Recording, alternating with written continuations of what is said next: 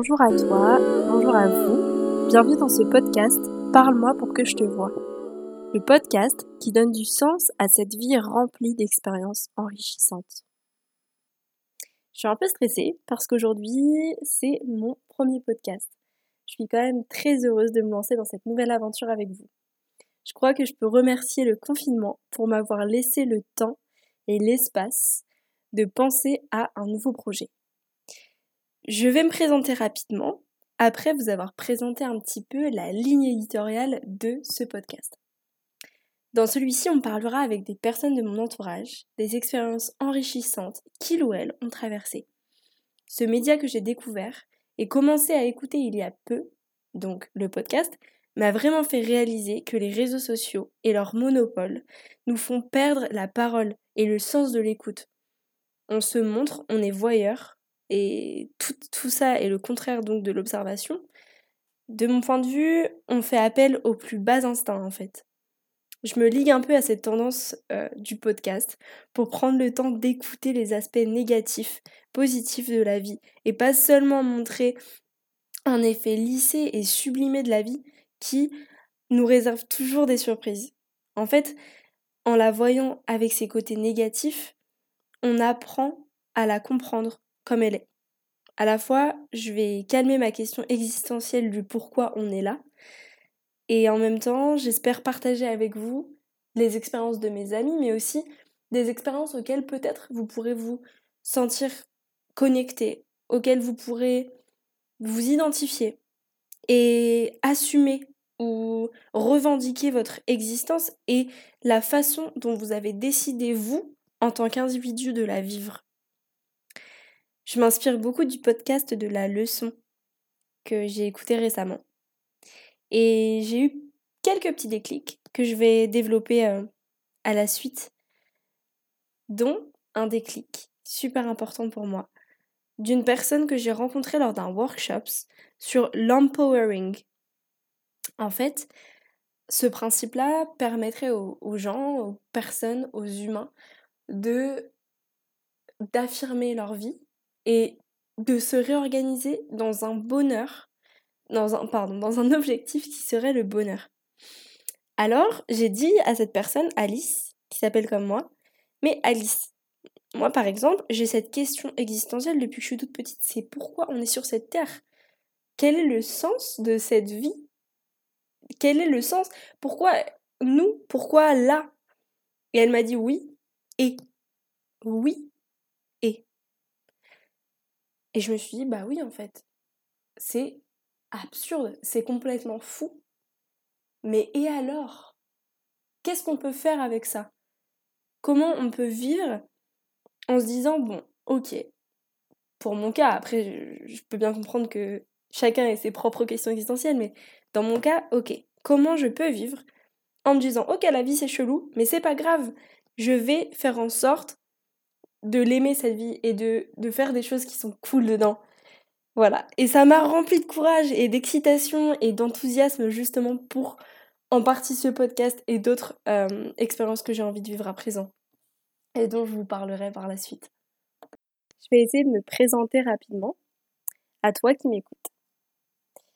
Déjà, merci de m'écouter, merci de me rejoindre pour cette aventure que tu sois en train de prendre ton petit déj, de prendre ta douche, quoi que ce soit. C'est ça que je trouve hyper cool avec le podcast, c'est qu'on n'est pas obligé de rester devant. Donc voilà, merci de m'écouter et de réagir si tu as des commentaires ou j'aurais besoin de, de, vos conseils puisque je me lance et je vais apprendre euh, comme une autodidacte en fait, mais grâce à vos conseils, grâce à vos avis, je pourrais m'améliorer, c'est sûr. Alors, peut-être que tu me connais déjà ou peut-être pas. Donc c'est parti, je me présente. Euh, avant d'interviewer les autres, je vais en quelque sorte m'entraîner sur moi-même. Je m'appelle Alice, j'ai 20 ans. J'adore parler, j'adore les choses authentiques, la qualité, la nourriture, cuisiner, lire, être en famille, être avec mes amis, toucher les gens, danser, faire du sport, et j'en passe. Par contre, j'ai peur et je n'aime pas l'immobilisme, la désinformation, la pression sociale, l'obstination ou être insignifiante. Jusqu'ici, je me rassurais en m'accrochant à l'idée de devenir danseuse contemporaine, en me cachant peut-être quelque part. Après le lycée, dans lequel j'étais en horaire aménagé et donc euh, à l'internat à Nantes, j'ai fait une année de droit. Les auditions n'avaient rien donné et du coup, à part l'expérience que j'ai acquis et dont on va parler ici, j'ai dû trouver un plan B, tout en restant au conservatoire quand même. En fait, j'ai adoré mes deux années dans ce lycée. C'est là que j'ai vraiment pris conscience que j'avais évolué dans des établissements plutôt hostiles jusque-là. Enfin, je pouvais me libérer du harcèlement que quand même j'avais un peu empathie, dont j'avais empathie en primaire et, euh, et au collège notamment. Et ça me laissait comme un creux, comme un vide, parce qu'en fait, j'en ai jamais vraiment parlé. Et je pense qu'à ce moment-là, j'avais même pas conscience que, que ça m'arrivait vraiment. C'était normal. Chez les enfants, il n'y a ni bien ni mal. Et du coup, ça s'est toujours perpétré jusqu'à ce que j'arrive dans cette, ce groupe, cet incroyable groupe qui se reconnaîtra s'il m'écoute, de danseurs, de musiciens, d'artistes, quoi, pour la plupart, qui était trop cool. Je me disais, c'est sûr, en choisissant la vie artistique, je vais être heureuse. Puisqu'on était heureux ensemble dans le lycée, dans... Enfin voilà. Je croyais que ma mère, en plus, me mettait une forme de pression bureaucratique pour que je rentre à Sciences Po. Du coup, fallait que je, je désobéisse inconsciemment. Alors, aujourd'hui, je ne regrette pas Sciences Po, ni le fait d'avoir quitté la super école de danse contemporaine anglaise dans laquelle j'avais finalement réussi à rentrer. Je ne regrette pas non plus d'avoir arrêté ma deuxième L2 à distance de droit, sur laquelle euh, je planchais pas régulièrement. En fait, grâce à cette expérience toute fraîche, puisque j'ai arrêté l'école de danse en janvier dernier, et pour vous donner une idée, ça fait trois ans que j'ai eu mon bac, eh bien, j'ai compris quelque chose que mon père aimait dire d'ailleurs. C'est bien que quand on veut, on peut. Et à la question que je me posais, est-ce que tu aimes ta vie? Es-tu heureuse? Est-ce que tu veux vraiment ce dans quoi tu t'es engagé le sentiment intérieur d'inconfort que j'avais répondait pour moi non. Ça a été super difficile de faire un choix. Je devais d'abord constater et accepter que quelque chose clochait dans ma vie, que je ne m'étais peut-être pas assez écoutée. Et surtout, j'avais cette impression que si j'en parlais aux autres, ils allaient me conforter dans un choix, mais du coup que je ne le ferai pas entièrement par moi-même. Quand j'étais encore très inhibée dans ma vie hybride en Angleterre, partagée entre la vie étudiante de danseuse et la vie studieuse d'étudiante en droit à distance, et je mets bien studieuse entre guillemets, c'était comme si je n'étais pas dans la réalité. Ça clochait, j'étais en dissociation. Je voyais comme un drame d'arrêter. Cela remettait en question 15 années de mon existence. Puis il y a eu ces petites voix intérieures. Comment tu peux faire des dégagés dans un studio de danse pendant qu'il y en a qui meurent en Afrique? Voilà, c'est ce genre de choses que je me disais. Et j'arrivais pas à m'arrêter. Et je suis sortie de cours en pleurant. Il y a des fois où vraiment j'étais super mal et je mettais ça sur le coup du décès de mon père, qui avait eu lieu l'année euh, avant que je parte en Angleterre. Je, je mélangeais un peu tout et évidemment, je pense que il y a cette, cette déstabilisation de quelque part se perdre ses racines quand on change de pays, quand on a perdu son père, même si j'étais pas très proche de lui. Enfin, c'était un melting pot de plein de trucs, un mix. Et en tout cas, ce que ça voulait dire, cette petite voix, c'était Meuf, t'as envie de faire un voyage humanitaire. T'as envie de te sentir utile. Il y a quelque chose en toi, une petite graine qui a besoin juste de se sentir utile, de faire quelque chose pour des gens qui en ont besoin. Mais il y avait d'autres petites voix, comme par exemple, euh, allez, une, deux, une, deux, on continue. C'est dur, mais c'est ce que tu as voulu après tout. Donc ça, c'était un peu la voix de la tyran en moi qui me disait, euh, bah voilà, t'es arrivé là où tu voulais finalement, t'as réussi à rentrer dans une école. Voilà, maintenant, faut assumer. Il faut avoir la discipline d'assumer. Et hum, il y avait aussi des voix extérieures. Euh, on a rencontré un danseur du Conservatoire national supérieur de musique et de danse de Paris. C'était assez irréel comme rencontre. C'était lors d'une répétition d'un duo entre un danseur d'Akram Khan et, et un danseur du coup du, du CNSM qui avait fait pas mal de choses. C'était incroyable. J'ai pris énormément de notes et j'ai posé des questions. Et le danseur m'a répondu en français en me disant mais faudrait peut-être que tu fasses du développement personnel toi parce que tu as l'air de te poser énormément de questions. Ok.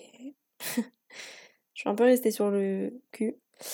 Et, et je me disais, mais ça a l'air bizarre son truc. À tous les coups, c'est des sectes et puis c'est payant. Et, j'étais focalisée sur le fait qu'il fallait payer, payer, payer, payer pour même faire du développement personnel. Et puis, il y a eu Theo Klinkard, un chorégraphe de danse contemporaine, qui, qui, qui, nous a dit à 20 ans, tu te réveilles, t'as été danseuse toute ta vie, et en fait, tu réalises que c'était pour la validation. Waouh! Et là, il y a eu ce truc qui s'est produit en moi, ce genre de volcan de What's happening? enfin, tout ça me donnait des indices, mais je n'y prêtais pas attention. Du moins, je voyais, c'était là, c'était gros, c'était. Même peut-être mes amis savaient que. Je sais pas, je. Bref. Mais en tout cas, je, je voulais pas le voir. Je fermais les yeux. Et j'aimais me raconter ma vie. J'aimais me dire waouh, t'as fait ça toute seule, tu t'es inscrite pour aller au conservatoire, t'as été à l'internat, euh, t'es en Angleterre, tu parles couramment anglais, c'est trop chouette. Et en fait, en me racontant cette vie, je voyais tout ce qu'il y avait autour de l'école. Tous les, tous les aspects positifs autour de l'école. Et pas, en fin de compte, l'école et, ce pourquoi j'étais venue là, qui était censé être la danse. Je, je me rassurais en me disant, ouais, mais au moins t'as eu ça, t'as eu ça, t'as eu ça. Mais pourquoi je me disais ça? Parce qu'en fait, j'étais pas venue là pour danser. J'étais venue là pour faire une expérience. Et puis, j'essayais un peu de, quand j'allais en soirée, de, le montrer sur les réseaux sociaux en me disant Waouh, t'es partie à l'étranger. Voilà. En fait, si mon orgueil avait accepté, peut-être que j'aurais été plus heureuse dans une fac de psycho. Mais j'ai pas envie de faire des, des estimations de, pour savoir si ça aurait été pareil ou différent. En fait, j'avais pas commencé ce voyage extraordinaire de la connaissance et de l'acceptation de soi, tout simplement. Et il y a ce truc de la validation que j'ai compris et peut-être que j'aurai encore des signes plus tard parce qu'en fait ça me constitue aussi et ça constitue plein de gens, je crois, parce qu'on se ressemble beaucoup les humains entre nous. Mais un pote à moi m'a dit, qui s'appelle Gabriel, et il compte beaucoup pour moi. Je lui ai fait un petit clin d'œil. Il m'a dit, en fait, on est tout seul dans nos vies. Et on va finir nos vies tout seul. Même si on est accompagné, au fond de nous, dans notre âme, il n'y a que nous. Il n'y a que nous. Alors, si tu fais un choix pour quelqu'un, ou pour une situation, ou pour la bienséance sociale, ça j'en ai parlé beaucoup avec euh, mes copines Tamara et Claire, et eh ben en fait, c'est pas pour toi. Et à la fin, c'est toi qui seras face à tes choix. C'est toi qui devras assumer ces choix. Enfin voilà. Finalement, la validation, pour qui, pourquoi, on s'en fout quoi. Et je pense que je regrette pas tout, ce petit passage et peut-être que pour certaines personnes, c'est trois ans de perdu, mais en fait, pas du tout. Parce que sinon, ça veut dire que nos vies, elles servent à rien. Alors que, bien sûr qu'il faut se planter. Et là, il y a un livre super euh, de Charles Pépin qui s'appelle Les vertus de l'échec, que j'ai commencé à lire, qui est juste incroyable. Et en fait, tu réalises que même si t'as foiré des trucs, tu devais passer par ça. Tu devais passer par ça en premier pour arriver à une étape Enfin voilà, c'est ça semble un peu sectaire dit comme ça, et désolé, mais, mais c'est pas ce que je veux. Je, continue dans, dans ma présentation. dans ma petite bio. Donc, mon année de Bachelor of Arts, euh, en septembre dernier, à la NSCD, venait de commencer. Et elle avait très bien commencé. Pendant un mois, j'étais en osmose totale. J'avais un super groupe. Euh, je sentais qu'il y avait un esprit de groupe collectif. C'était assez incroyable.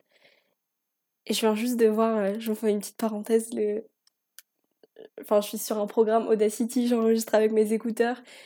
Et, euh, et, je viens de voir que je suis déjà à 15 minutes d'audio et j'espère que je vous ai pas tous perdus. Et surtout, j'ai cette espèce de jouissance de me dire yes, t'es en train de le faire, t'es en train de. Enfin bref, c'est génial et ça m'a traversé et je voulais le partager avec vous parce que je pense que les petits détails comme ça, subtils d'une journée, même en confinement, il faut les, il faut les mettre en valeur, il faut les en prendre conscience et juste en profiter un max. Donc voilà. Je reviens à mes moutons. Donc, euh, tout allait bien. Et puis, on a changé de groupe après les vacances de euh, la Toussaint. Ouais, c'est ça. On a changé de groupe. Et je me disais, ouais, ça va être trop cool. En fait, on était 60 euh, par année dans cette école sur 3 ans. Donc, ça fait qu'on était à peu près 200 avec les masters dans l'école. Petite école, cool, mais pour de la danse, c'est quand même déjà pas mal. Et en fait, on est 30 par groupe. Il y a deux groupes par année. Et puis, on a switché. Il y a 15 personnes qui sont passées dans un groupe et 15 personnes dans l'autre. Et là, ah, comme toutes les attentes qu'on peut avoir, en tout cas, je pense qu'on est plusieurs à avoir eu cette, euh, cette impression-là, c'est que, en fait, quand on a des expectations, on dit ça en anglais et je trouve que le mot est vraiment bien choisi. Parce que attente en français, ça peut avoir plusieurs sens. Alors que là, c'est expectations. C'est des attentes avec une intention derrière. C'est-à-dire que moi, je me disais, je vais avoir un super groupe, ça va être trop bien. Et en fait, bah, euh, c'était voué à, à, la déception. Et en fait, je me sentais pas bien dans ce groupe. Il y avait une forme de tension, de pression, de, de ce que je me mets moi, en fait, à moi-même. Du coup, c'était un reflet de moi-même qui m'a mis dans une position hyper inconfortable. Et là, il y a Ned, un, un, gars de ma classe, qui vient me voir et à la fin de peut-être du troisième jour de, classe dans, cette, dans ce nouveau groupe. Et il me demande, euh, eh, c'est vrai que... Et, franchement, je pense que ça partait d'une bonne intention. Et il y a les accords Toltec qui disent ne jamais donner d'intention aux gens. Et ça, c'est hyper dur à faire. Et moi, je me suis dit, mais en fait, il voulait quoi Directement? Pourquoi il m'a posé cette question que je vais vous présenter? Il m'a dit, pourquoi euh, tu t'es embrouillé avec le copain de euh, Aiden bah, l'année dernière, c'est trop la honte. Et je me disais, ok, histoire de, de collège, voilà. Euh, et ça m'a touchée. Ça m'a touchée parce que ça m'a rappelé ce moment où on devait justifier nos actes, au collège surtout. et ça m'a aussi rappelé, bah en fait, la personnalité qui me collait à la peau, hyper impulsive, euh, de l'année passée, euh, quand il y a eu euh, cette dispute avec un gars de la classe, parce que je sais même plus pourquoi. Enfin bref, on était en pleine répétition et puis et puis on s'est on s'est pris le chou et, et je regrette pas. je pense que sur le moment c'était justifié, mais j'aurais pas réagi comme ça maintenant. Enfin, on évolue. Et en fait, le fait d'avoir été replacé dans ce moment et d'avoir été catalogué par ce mec qui ne me connaissait absolument pas, bah ça m'a fait un gros boom, quoi. Je me suis dit, merde, je suis stigmatisée comme cette personne. Et du coup, forcément, à travers leurs yeux, je suis cette personne. Et je ne peux pas en changer, à part si je fuis. Et cette fuite que quelque part j'aime bien, parce qu'en fait, je suis venue à Nantes, au départ, c'était pour partir de Vannes, de cette ville dans laquelle j'avais plus envie d'évoluer, dans laquelle je m'ennuyais. Puis, si je suis partie en Angleterre, c'est parce que j'avais envie de voyager, de découvrir un peu le monde. Et puis pourquoi pas encore partir? Parce qu'en fait je me suis rendu compte que c'est pas la danse. Mais et si c'était ce mec Ned qui m'avait fait péter un câble intérieurement? Enfin bref, il y a eu toutes ces questions qui ont commencé à s'entrechoquer les unes aux autres. Et en fait, est-ce que ce qu'on renvoie à l'extérieur, ça existe vraiment?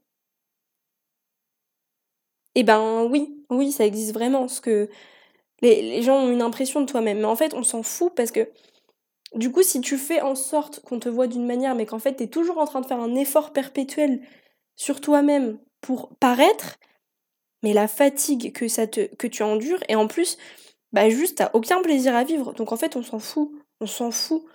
Autant accepter qu'on est comme on est, et que en fait, on peut apprivoiser cette personne, et que.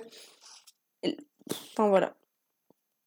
Et puis, euh, du coup, en, en termes des choses qui m'ont un peu fait euh, réfléchir en ce début d'année et qui m'ont mis très très mal euh, en décembre parce que j'ai fait une forme de, dépression en, décembre dernier. Il y a aussi mon pote Lucas, qui se reconnaîtra, qui m'a dit Tu me fais penser à moi. J'explique le contexte. Je fêtais mes, mes 20 ans, on était en boîte, et et là, il me dit, tu me fais penser à moi. Et je lui dis, ah ouais, euh, j'étais un peu ivre. Je lui dis, euh, parce que toi aussi, t'as perdu ton père?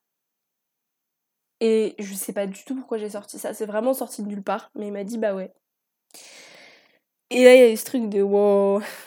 Mais attends, je, je, je lui fais penser à lui. Mais hum, est-ce que c'est bien? Enfin, il y avait toujours ce truc de.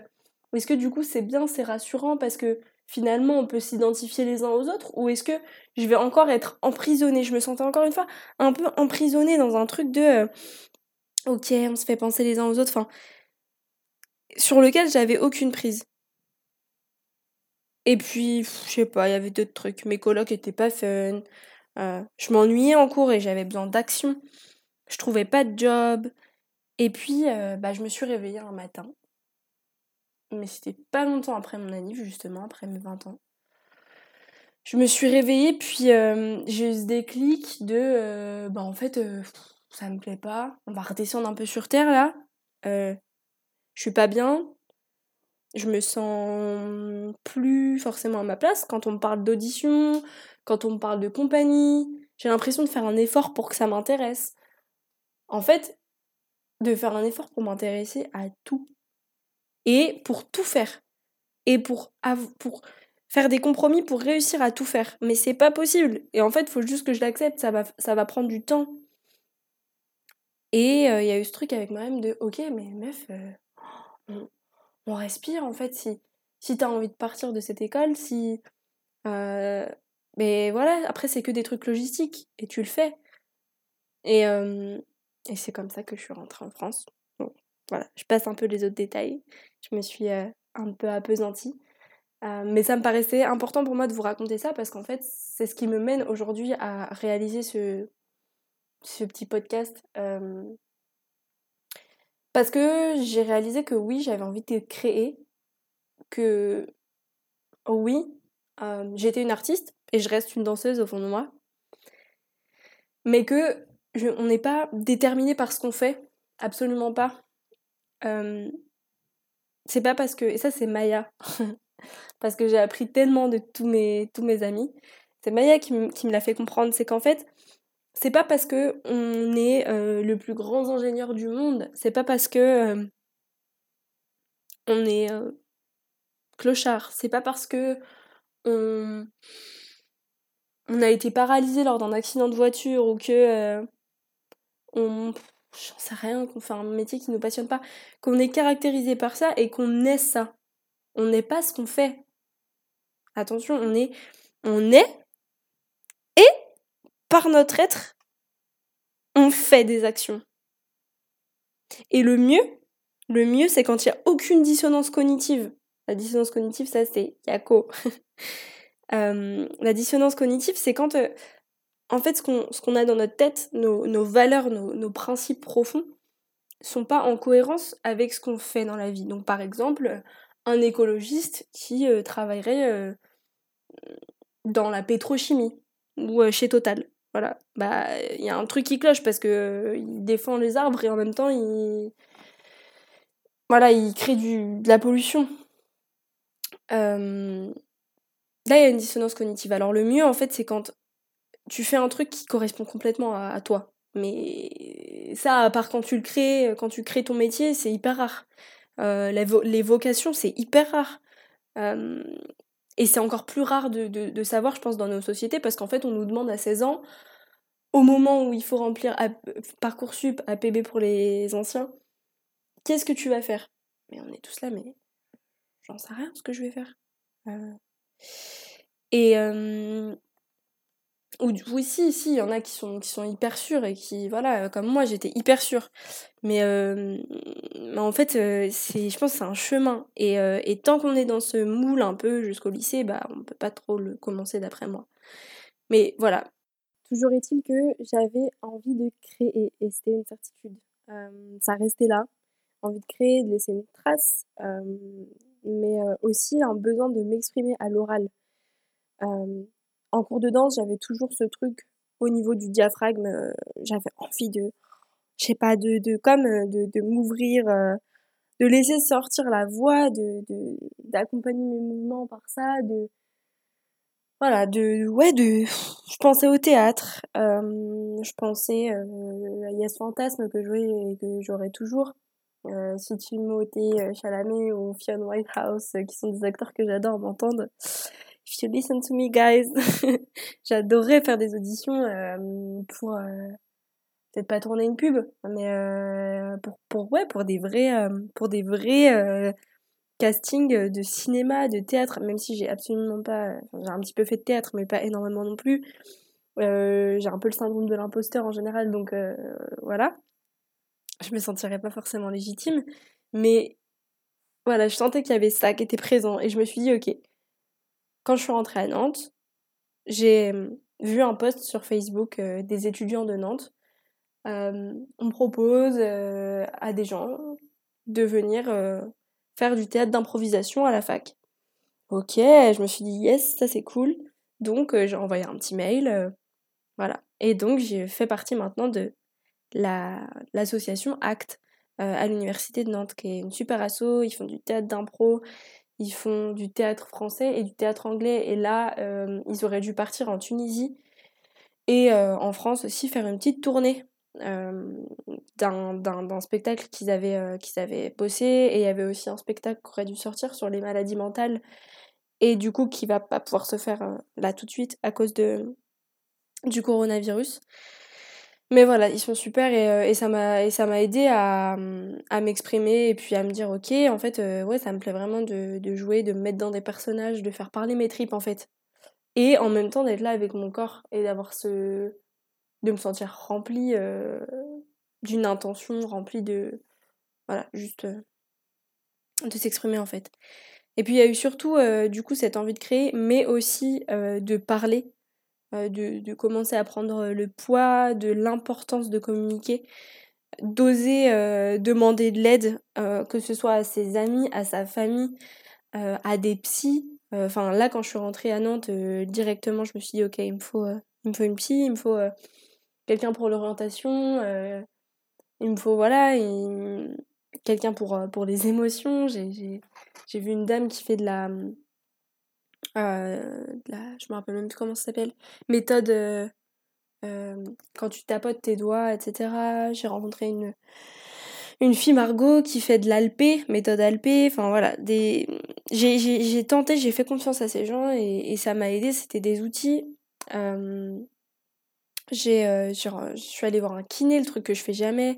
J'ai fait un scanner parce que avant de rentrer en France j'étais tombée sur la tête pendant un cours de danse avec un garçon qui est dans une compagnie maintenant euh, en apprenticeship, on dit comme ça en Angleterre, euh, mais qui était dans l'école en troisième année, de qui je suis tombée euh, hyper amoureuse.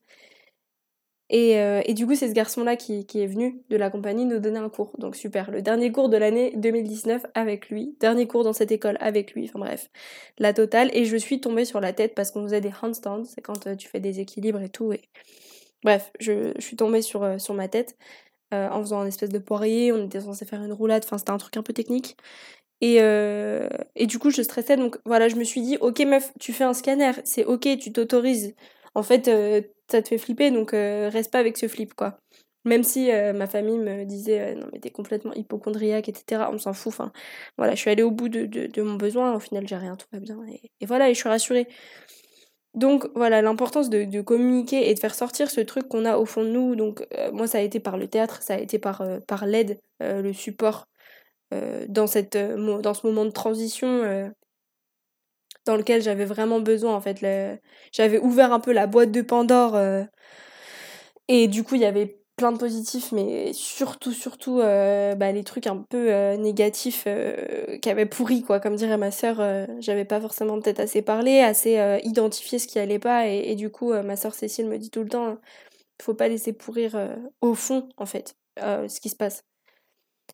et puis, ouais, il y a eu la communication avec ma mère, sans avoir peur de, de blesser c'est vrai qu'on a un peu euh, ouais, une, une, relation difficile et du coup, euh, voilà, j'ai compris qu'en fait, c'est bien d'être direct, d'être impulsif, d'être spontané, mais il faut toujours expliquer sa démarche aussi. Et ça, je le maîtrise pas encore complètement, pour être honnête. Mais voilà. j'ai osé aussi, quand je suis revenue à Nantes, squatter chez mes sœurs, avec toujours cet aplomb de demander en fait euh, est-ce que tu veux bien m'héberger? Et c'était tout le temps ok avant que avant que je trouve une sous-loc et maintenant je suis dans une vraie loc mais voilà. Il faut accepter que des fois on galère un peu et, que c'est ok en fait. Et et j'avais besoin d'être libre aussi je crois de sortir de euh, d'une forme d'obligation euh. et du coup bah, par exemple je suis allée prendre des cours à la fac pour voir ce qui me plaisait vraiment. Voir si un cours l'histoire de l'art euh, alors que j'adore l'art ça m'emmerde. Bah ouais et bah c'est que c'est l'art qui me plaît c'est pas l'histoire de l'art. Que euh, aller euh, à un cours de lettres anciennes ça m'a passionné je, m'y attendais pas du tout. C'était un cours sur la Bible c'était incroyable c'était hyper intéressant. À côté de ça le cours de droit que j'aurais dû avoir en deuxième année en présentiel si j'étais restée à la fac ça m'a ennuyé mais c'était nul nul nul nul. Et franchement chapeau à ceux qui arrive vraiment à la fac parce que je trouve qu'il y a un faible pourcentage de bons profs quand même. Euh, donc malheureusement et heureusement pour moi, je vais me tourner vers une école après, euh, vers la psychomotricité normalement si mon, mon choix change pas. Parce que, parce que voilà, j'ai aussi euh, rencontré une dame psychomotricienne qui m'a parlé de ce métier que je connaissais absolument pas. Et, et je me suis dit, mais waouh, c'est trop ce qui me correspond, vous pourrez regarder un petit peu j'ai encore du mal moi-même à définir ce métier, même si j'ai eu pas mal de contacts depuis en les cherchant. Mais, euh, mais ouais, j'ai un petit peu. Euh, j'ai un petit peu fouillé à droite à gauche et, et en fait on, retombe toujours sur nos pieds. C'est très facile de. C'est très difficile de quitter un endroit, de se sentir dépaysé, mais en fait on est humain et on, on a cette capacité d'adaptation en nous de toujours retrouver des repères, où qu'on soit. Alors moi c'était facile, je suis venue me réfugier à Nantes un endroit euh, qui a été une, source pour moi d'épanouissement incroyable. Mais euh, voilà. Après, il y avait aussi euh, ce, cet enjeu-là de, de ne pas faire si j'ai pas envie. Et c'est pas du tout réagir comme un enfant gâté ou ou quoi. Non, c'est hyper important de se force, de ne pas se forcer, pardon, pour être euh, en harmonie avec soi-même. Il y a Bertrand Soulier qui fait des podcasts euh, et qui parle très bien aussi de la cohérence cardiaque dans un de ses podcasts. Je l'ai pas écouté, j'avoue, mais euh, je pense qu'il en parle très très bien. par contre, j'ai écouté plein d'autres de ses podcasts et, voilà. Et du coup, il parle de ça. Et en fait, c'est cette approche-là que j'ai plus d'être en harmonie avec soi-même. Si on se réveille qu'on n'est pas bien, bah ok, on n'est pas bien. Et et alors peut-être qu'on sait pas tout de suite pourquoi on n'est pas bien, mais, on n'est pas bien. Et on va pas faire semblant d'être bien. voilà. Et, euh, et puis il y a aussi eu cette. J'ai réalisé que il fallait saisir un peu les synchronicités. Euh, donc là, je parlais de la psychomotricité, c'est quand j'ai rencontré cette dame euh, en allant à la messe avec ma mère qui m'a parlé de ce métier. Et je me suis dit, waouh, ça a l'air cool. Et maintenant, je vais me diriger vers ça. Mmh, voilà. Ce sera tout pour ce podcast. Euh, j'ai un peu parlé que de moi, donc c'était le but pour introduire euh, mon idée. J'espère que vous pourrez me faire des retours et surtout euh, que vous serez nombreux à, me suivre et que je pourrais vous apporter quelque chose. Finalement, le nombre, je m'en fous. L'important, c'est qu'on puisse échanger et que je puisse partager ce par quoi je suis passée qu'on prenne conscience que en tant qu'humain, on est tout petit, mais qu'on est hyper précieux. Et que les expériences qu'on vit, elles peuvent paraître anodines, mais en fait, elles sont bien plus importantes que ce qu'on pense au moment où on les vit. et que c'est en les partageant qu'on les fait vivre et que voilà. J'aime la vie et voilà. Je veux en partager des petits bouts euh, avec vous. Et en fait, euh, il y a un livre aussi qui est super, qui s'appelle La consolation de l'ange. C'est ma dernière euh, référence, promis. Et il y a une vieille dame dedans qui dit il faut aller vers la joie. Et c'est exactement ça. Je pense que il faut aller vers ce qu'on aime, aller vers, vers la joie et voilà. C'est un peu ce que j'ai voulu mixer dans ce podcast. À la fois euh, l'amour pour mes amis, pour euh, les gens euh, incroyables qui m'entourent, et on en a tous des gens incroyables qui nous entourent. Et si on n'en a pas, eh ben on peut être cette personne incroyable. Et l'amour, l'amour de créer, voilà, de parler. Et je voulais mixer un peu tout ça. J'espère que ça vous a plu. C'était le premier, donc forcément, si je continue et que, et que ça fonctionne pour moi, dans ce nouveau projet, peut-être que je me dirais, oula, c'était vraiment nul ce premier podcast. Mais j'ai pris du plaisir à le faire. Et voilà, il est un petit peu long à mon goût. Euh, j'avais prévu plutôt 15 euh, minutes pour ce premier podcast, mais bon, je suis une pipelette, donc voilà. Et surtout, euh, bah merci de m'avoir écouté. Et voilà, je vous embrasse tous. Bisous.